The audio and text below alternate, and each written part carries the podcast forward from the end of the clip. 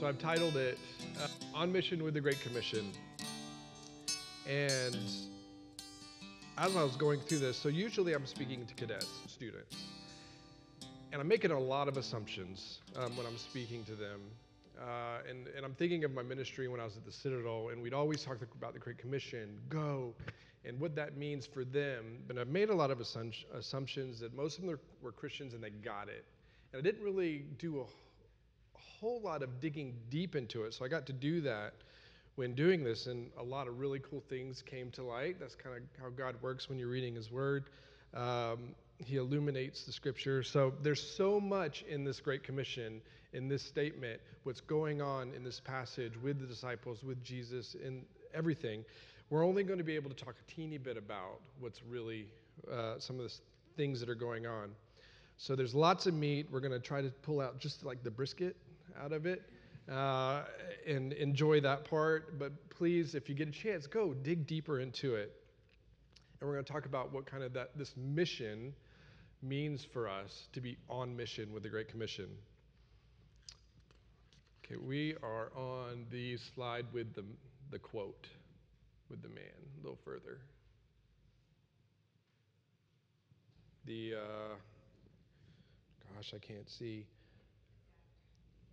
Yeah, that guy, Abraham Kuyper, Dutch theologian statement. I'm not going to be able to see my slides. Um, he says, There is not a square inch in the whole domain of our human existence over which Christ, who is sovereign over all, does not cry, Mine. So when Ethan and Elijah, I think you know where the story is going, uh, Ethan and Elijah were probably four toddlers. Uh, we went over to some friend's house for the first time. Uh, they have a daughter, and they have this playroom. And it was like Toys R Us, if you know what Toys R Us is or was. Uh, it was stacked with toys. It was just a playroom. So the twins, Ethan and Elijah, went in there to play with their daughter, and every time, I kid you not, every time they touched a toy, she yelled, Mine, mine. So we could hear it coming out the back. And I'm thinking, Oh, Jesus, please. Uh, because our kids didn't know that word yet. So we left their house, and our kids learned a new word, mine, and uh, our lives were never the same from that point. And I just, if I had the, the wits about me and, and I understood more, maybe, uh, no, dear child, it's all Jesus's. It all belongs to Him. So I'm going to read again the Great Commission uh, and notice a few things. All right, and Jesus came and said to them, All authority in heaven on earth has been given to me. Go, therefore, and make disciples of all nations, baptizing them in the name of the Father and of the Son and of the Holy Spirit, teaching them to observe all that I have commanded you. And behold, I'm with you always till the end of the age. Okay, so we've got four things we can look at this. All authority. We read that at the very beginning. All authority, all nations, all things, all the days, always. And we can see that all dominates this passage. And hopefully, after we unpack things a little bit, uh, we can see how amazing Jesus is in this Great Commission, his call is, and we get to be a part of it. So we're going to talk about all authority first. That's where we're at. There we go. Uh, Jesus begins with this all authority. And uh, the original language here, when you th- speak thinking about authority, you're thinking about um, the original language is talking about ruling authority, uh, power. And we'll see how everything else in this passage is going to flow from this all authority that Jesus has been given. And Jesus came to them and said, All authority on heaven and earth is given to me. So Jesus' authority is now, is basically what he's, com- he's communicating is that his authority has been expanded to all heaven and all of earth, which is what? All of creation, universal. Jesus has been given universal authority. And there's no place What he's communicating, there's no place on creation, in this universe, in the created realm, anything that you see or you don't see, that my rule does not touch. So Jesus is saying, I have authority. And what's interesting uh, about this a little bit, this was this was really cool to me as as I was studying and, and looking at this. Uh, it's interesting that earlier in Matthew, because we're in the book of Matthew, when Satan is tempting Jesus, do you remember? Satan's tempting Jesus. And what does he offer him? All the kingdoms of the world and the glory of them. But now, by the way of his suffering obedience, he's received incomparably more than Satan could ever offer him. He's received all authority in heaven, all authority on earth from his Father. So when Jesus says, All authority has been given to me, in verse 18, he's saying, This is one who's just even exerted his authority even over death itself. And truly, there can't be anything, there is nothing under his rule. And I think they're seeing this. Okay, so, and it's not that Jesus' authority was less before his crucifixion. So we have a quote, another quote up here. I'm going to have to look because I can't read it on there. It is not Jesus' authority per se that becomes more absolute, rather, the spheres in which he now exercises absolute authority are enlarged, includes all heaven and all earth. It's D.A. Carson. Um, so if you if you look uh, at the Great Commission in verse 17, uh, it says they worship, but some doubted. Now, whenever I've read that, always every time I've ever read it, I'm thinking, well, it's, it's 11 disciples are there, and they worship, but some doubted. Uh, and there's there's evidence uh, from past his uh, appearing post resurrection where some people were like they didn't recognize him or, or whatnot. But there's actually evidence to know that there are others there. So it could be that there are others there with Jesus. Some of that, some of that 500 possibly were there, and they were doubting. And regardless, some people, whether it was disciples or not, or others, they were hesitant about what they were witnessing before them. But Jesus is assuring them He's assuring the disciples, if there's the other crowd there, there's, if there's more people there, he's assuring them, guys, I just defeated death.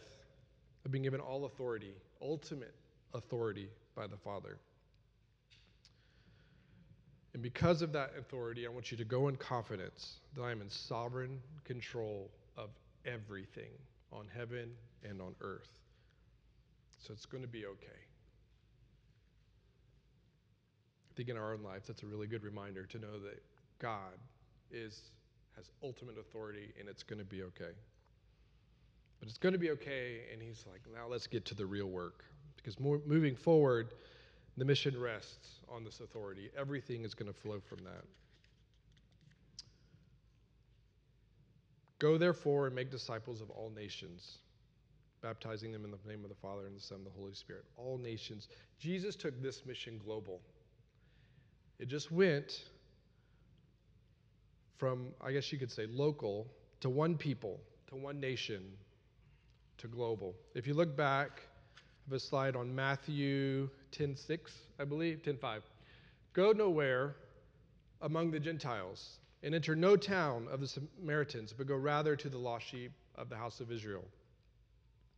So Jesus takes this all authority that he has just been given in heaven and on earth and he's, he's mirroring that into his ministry, going from, okay, guys, we're not just going to the house of Israel anymore.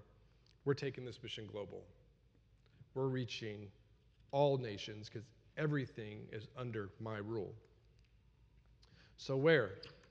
All, all nations. So, the, to all nations, local, so what I, local restrictions have been lifted. That's what I was talking a little bit about. And the, this is the good news about Jesus expanding this. That's why you and I are here.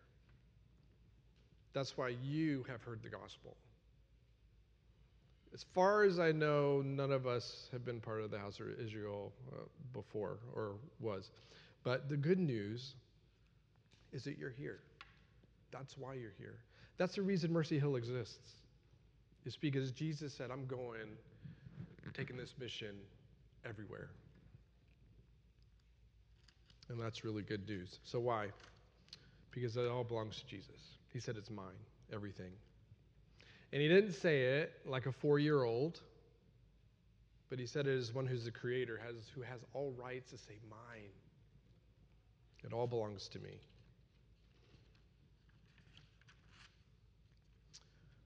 All right, we're on um, James. There's a there's a slide, James chapter one. Because what is? Oh, actually, I think I've something is messed up, but that's okay. Where we at? Be here and a doer of the word. So, what is a disciple from that verse? He says, "Go make disciples." James 1 says, But be hearers and doers of the word, or be doers of the word and not hearers only, deceiving yourself. So, what is a disciple? Uh, in the essence of what a disciple is, it's be a hearer and a doer of the word. So, that's what he wants them to go make, to go make people hear his word, or to go have people hear his word and do his word. But first, before anybody is able to be a disciple, before anybody is able to be a hearer and a doer of the word, they have to hear the gospel. So what's that mean? We, have, we must share it. We, could, we have this big E word in the church called evangelism. And it sounds, to a lot of people, it sounds really scary. It doesn't have to be. And we'll talk about why. But we must share the gospel. And then once they receive the gospel, we help them learn to be here and a the word. Teaching them to observe all that I commanded to you. So it's this next all things. And up until this moment in Jesus' ministry, he's been the sole teacher. So if, you, if you're reading the scripture and you're kind of understanding what's going on, he's been the teacher. And in Jewish tradition, rabbis are the ones that, that teach and make disciples, not, not everybody else. This is the sole job of rabbis. So in this ministry, in Jesus' ministry, he's been the sole one.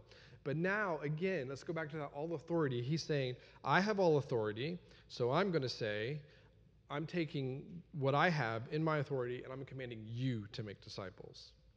I want you to take on the role to go teach people all things. Now, there's a misconception uh, either either something you believe inherently or you just a lot of us can act like that. I'm not saying that's true about our church, but but I think it's true of a lot of Christians. It certainly is true of me at times. Uh, but we think that's the job of the pastor. That's the job of the missionary. That's the, the professional Christians. But it's not the sole job of the missionaries or the pastor or our elders to teach and make disciples. Because Jesus says, if you're my disciple, I'm telling you to go make disciples. There's a quote, the next one. Keep going. There we go. Christina Borsma, National Director for Loving Muslims Together. The Great Commission was given by Jesus to all and every Christian, not only to pastor and missionaries. It's, it's for you too. It's for you and me and Pastor John and our elders and my wife and my kids, everyone that professes the name of Christ. Okay, all things teach all things. Jesus doesn't want us to go make disciples and teach them abstract, you know, pointless ideas. But he's commanded everything that he has taught, specific, concrete principles that he wants us to be hearers and doers of. I don't have the time to get into it, but most certainly when Jesus says this, he's speaking of the Sermon on the Mount. And it is, if you read through it, it is actually so good because uh, it, it's Matthew 5, chapter 5 through 7. And if you want to know what, what, how to live, if you, if you want a manual on how to live, the, the Sermon on the Mount. And, I, and we'll, we'll, we'll get more into the how we do that, I guess.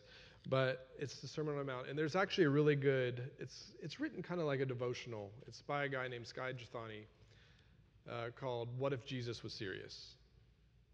And basically, he takes the principles, some of the harder stuff through the Sermon on the Mount, and kind of in a devotional style because each thing is only one or two pages. And, he, and if you're very visual, he's got illustrations. So it's really helpful, very cartoony looking. Uh, but they really help for today, help us connect uh, the Sermon on the Mount to today in 2023. But most certainly, he's speaking of the Great Commission or the Sermon on the Mount. But here's I got I do have a few verses up here. Love your neighbor as yourself. Do nothing out of selfish ambition or vain conceit. No one should seek their own good, but the good of others. Abide in me. Let your light so shine before man that they may see your good works and glorify your Father which is in heaven. Lots of commands throughout Scripture. Lots of commands. And the list can go on. There's a lot, a lot there. But he's saying these are, these are the things that we should be living out. This is what his disciples should be living out, the people of God should be living out. And this is what he wants us to teach. And as we imperfectly live out Jesus' commands and we imperfectly live out the Great, command, the Great Commission and the Sermon on the Mount and all the things, Jesus continues.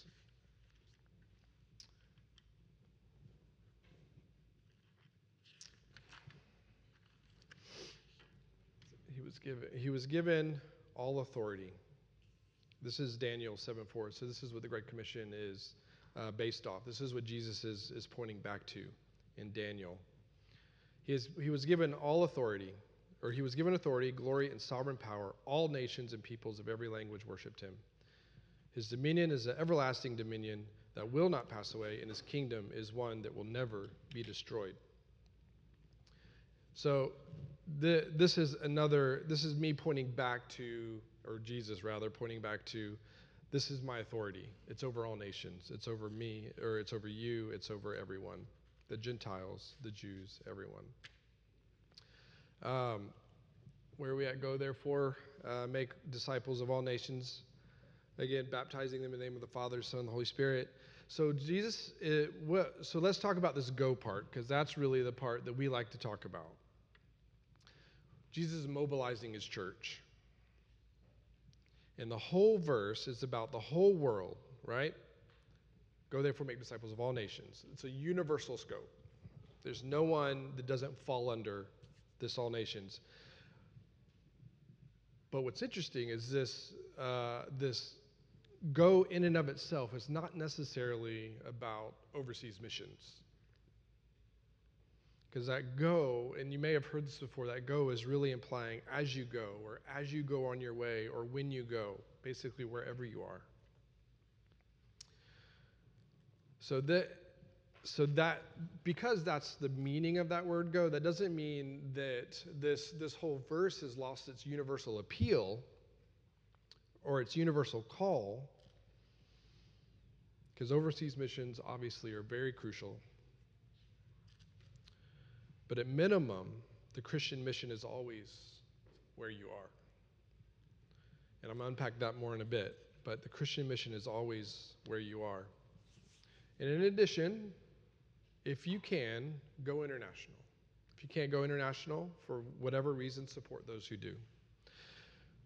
But also, the international community is also in your own backyard, in, in a very strange place in the middle of the desert in Texas, is a university. And this past year, if my numbers were correct from the website from Texas A&M, this past year, there were 125 nations represented at Texas A&M. We lived in London. 150 nations are represented in London. Grant, that's 9 million people. Lots and lots of international students, uh, people, folks. But at Texas A&M alone, there are 125 nations represented. So we can't say if we if if we we hold on, we need to as we go, we need to go make disciples. We need to share the gospel. But if you have, if you can't, for whatever reason, go internationally, it's right here in our backyard. So what are we going to do? Alluded to it. We come to the imperative, uh, the command. Jana had to teach me what the word imperative was because she's an English teacher, and I have a South Carolina education. Um, but the command, the imperative, go make disciples. Make disciples. That's the imperative. And their whole book's written on this. And we can probably, I could actually just do uh, a message on disciple, what making disciples is and what discipleship is. And it, it could probably go all day. Uh, but we don't have all day. Uh, but that's what Jesus has commanded us here to do, to make disciples. And this is the great thing because making disciples is hard. He says in the next in the next one slide, and behold, I'm with you always to the end of the age. So we don't go alone. This is this is huge. All the days. So we're gonna all the days. He is with us always. So this is another this is another one of those little tidbits that you learn early on in Matthew's gospel. Matthew 123. The baby Jesus is presented to us under the name what? So we got it? Was what is Jesus called? Baby Jesus. Emmanuel. Yeah. Which means what? God with us. Baby Jesus is presented. God with us. And now, fast forward to the end of Matthew, the very last verse, the risen Jesus confirms his promise I am with you always. It's kind of like Matthew putting a nice little bow uh, on his letter, but I am with you always. And it's necessary for Jesus, who's been given all authority in heaven and on earth, who calls us into his mission, commands us to make disciples to our neighbors, to the entire world. It's necessary for him to promise that he's going to be with us every step of the way. Because what he has asked us to do in making disciples and sharing his gospel to our neighbors, to our friends, to our families is next to impossible to do on our own. If it's not, it is impossible to do on our own. It's his work, not ours. We are to be faithful, we are to be obedient. And if he's not with us, it's not his work. So he is with us. Okay, so this is I wanted I wanted to to interject here. This is what you have to know. Because I'm talking a lot about go make disciples, go share the gospel. What if you don't know the gospel? You, you and I and everyone, every human being, we cannot understand his power and authority if we don't understand who he is. We have to understand that he loves us. He lived a perfect life for us. He lived and died and resurrected, came back to life for you so that we could live a joy filled life on this earth. Now, I said joy, I didn't say happy, right? Because to be a Christian is to suffer. We live on this earth, and there was something called the fall. And it's jacked things up for us pretty good. But we don't have to do that alone because of Jesus. But we can have joy through the suffering, through the horrible things that can happen to us, through the everything that is wrong in the world with us. We have hope because Jesus is our hope. So that when we come to the end of this life and Jesus calls us home, we get to be with him for eternity. We have to understand that to understand his power, to understand his authority, to understand what he is calling us to do. The alternative to that is hopeless existence in this life and separation from him forever. So we must choose him now. So if you don't know him, my, my challenge, my encouragement to you, and you don't have to know everything, there is to know about Jesus, to believe in him, Choose him today. So let's continue. Well, well I want to do Isaiah, uh, Isaiah, as the British would say, is the correct pronunciation. But he was pierced for our transgressions, he was crushed for our iniquities. Upon him was the chastisement that brought us peace, and with his wounds we are healed.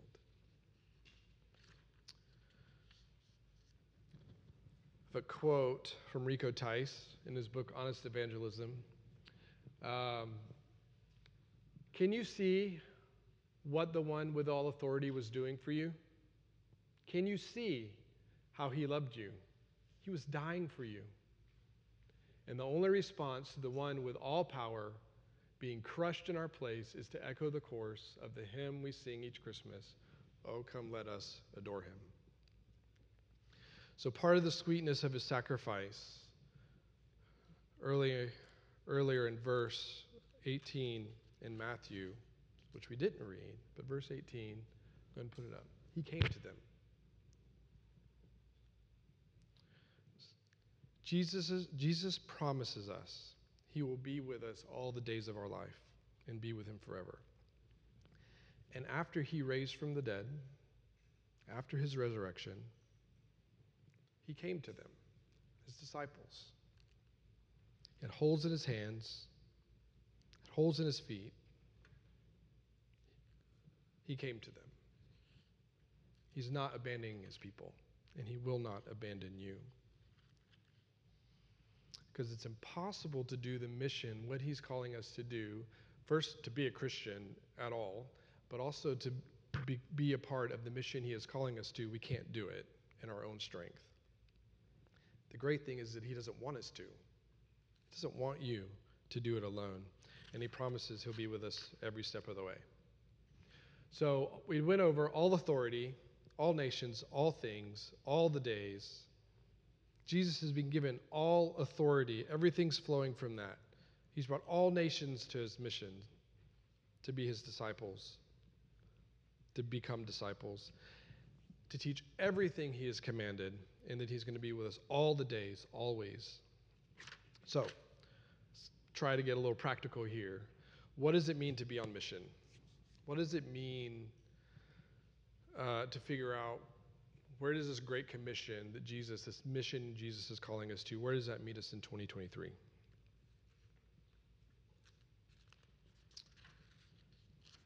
So, Ed Stetzer, I have a quote from Ed Stetzer. Uh, you might have to click it one more time. It's trying to be fancy. Uh, being missional means actually doing mission right where you are. Missional means adopting the posture of a missionary learning and adapting to the culture around you while remaining biblically sound. Ed Stetzer was the former, I believe he was a former Southern Baptist Convention. Was, is that right? Yeah. And he's written many books, and he's a pretty smart guy, but he loves Jesus. And I think he's right. So, what does it mean to be on mission? Next slide. Three things I think we can draw from this. First, matter of identity. It's a matter of your identity. Do you see yourself as one that God has sent with the gospel right where you are? Do you see yourself as a missionary? Definition of missionary is just one who is sent. It doesn't mean one who is sent just overseas or one who is just sent to a particular group of people. Missionary is just one who is sent. And that if you're a Christian, you profess the name of Jesus, that is every single one of you and myself included, every one of us. Do you see your neighborhood as your mission field? The city is your mission field. The stores that you frequent is your mission field. And if you're frequenting Amazon, is your UPS driver your mission field? Is the homeless your mission field? The people you interact with every day, are they a part of your mission field? It's as you go. So when we lived in London, that from from one of our previous churches, our pastor just did a really great job in honing this into us that all of life is ministry, not just Sunday morning. And I know we're missionaries, so we, we actually get paid.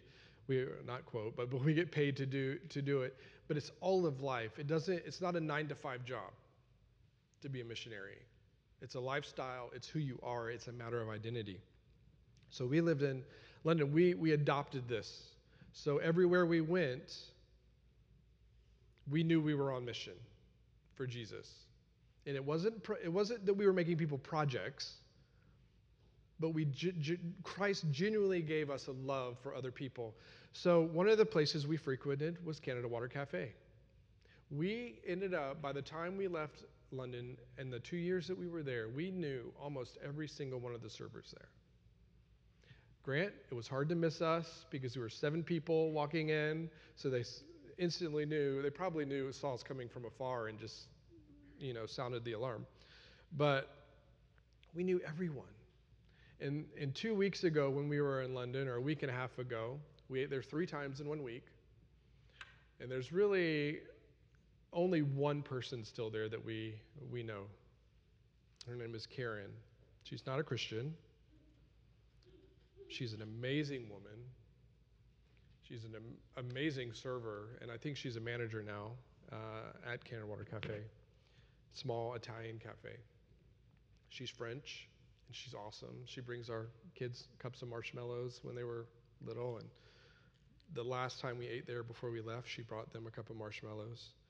Um, but but why we lived there, and you know how what is it? Seven years later, we're going back to visit. We're still making connections because we love people. She she knows we're Christians. She's seen us pray. We've talked to, about God in front of her, around her. Uh, many of the other servers that used to be there as well.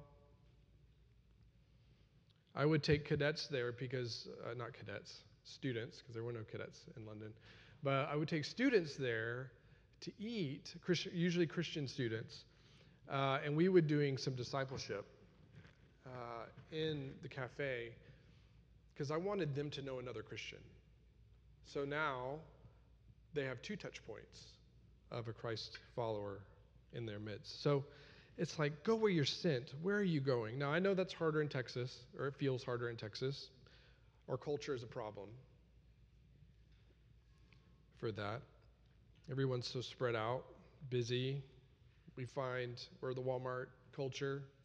You know, all we need, all we need is Walmart, right? So it's like everything is so accessible. We don't need anybody else, but but getting out of the, the mindset that people are valuable and God is calling us to love people around us and to go where we are, we've got to do it. Now, I know there are no good places to eat in College Station except for Marcel's Brisket. I know he's not here and he hasn't opened his food truck yet, but, but like, go where you're frequenting these people. Um, I think, uh, I think Miss Kim has a job where she's interacting with, with people all the time. She's with people all the time. And it's like the challenge for, for her is, is when I'm with these people, do we just keep it servicey talking about the weather?